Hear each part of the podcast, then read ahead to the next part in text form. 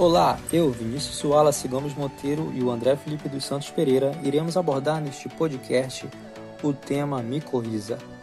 O termo micorriza deriva do grego fungos raízes, introduzido por Albert Frank em 1885 para descrever a interação simbiótica mutualista em plantas e fungos do solo, onde ambos são beneficiados nessa relação. Muitos cientistas acreditam que essas associações foram de fundamental importância na adaptação das plantas ao ambiente terrestre, já que foram encontradas em plantas fósseis. As micorrizas são associações mutualistas que acontecem entre fungos e as raízes da maioria das plantas vasculares, e são aquelas que possuem vasos condutores e seivas, onde o fungo são associados às raízes das plantas e vão aumentar a capacidade de absorção de nutrientes das plantas e ao mesmo tempo que elas oferecem açúcares e aminoácidos imprescindíveis para a existência dos fungos. É importante ressaltar que o fungo não produz seu próprio alimento, então conseguindo sobreviver somente em associação à planta hospedeira, reforçando ainda mais o mutualismo envolvido nessa interação. Isso porque os fungos nutrem as plantas e elas, por sua vez, durante a sua fotossíntese produzem carboidratos que são assimilados pelos fungos. As micorrizas absorvem nutrientes do solo e os transmitem às plantas. Dessa forma, as plantas absorvem mais facilmente a água e os sais minerais. Por isso, são capazes de desenvolver melhor e de resistir às doenças, também às alterações climáticas e déficits hídricos.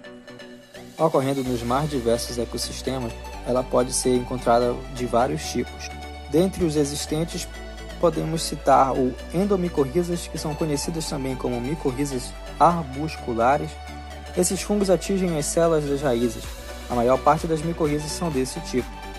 E também as ectomicorrizas, onde os fungos não atingem as células das raízes, apenas as rodeiam através de uma espécie de invólucro formado pelas hifas do fungo.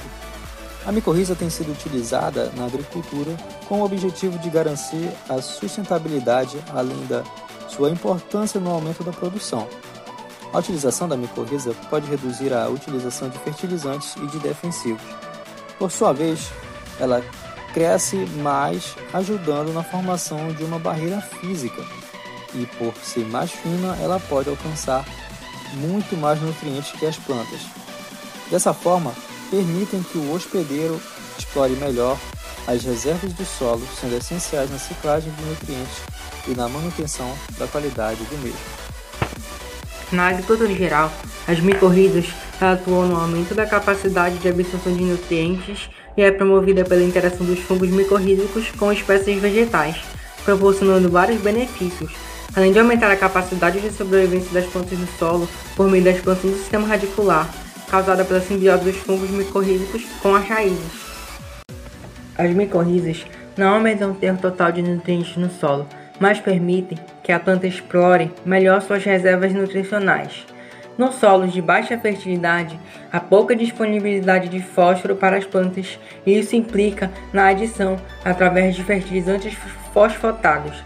Nesse caso, espera-se que as micorrizas contribuam para a economia do fósforo na agricultura, através da obtenção de bons rendimentos com níveis moderados de adubação fosfotada, logo que esse fungo é, ajuda na fixação desse nutriente.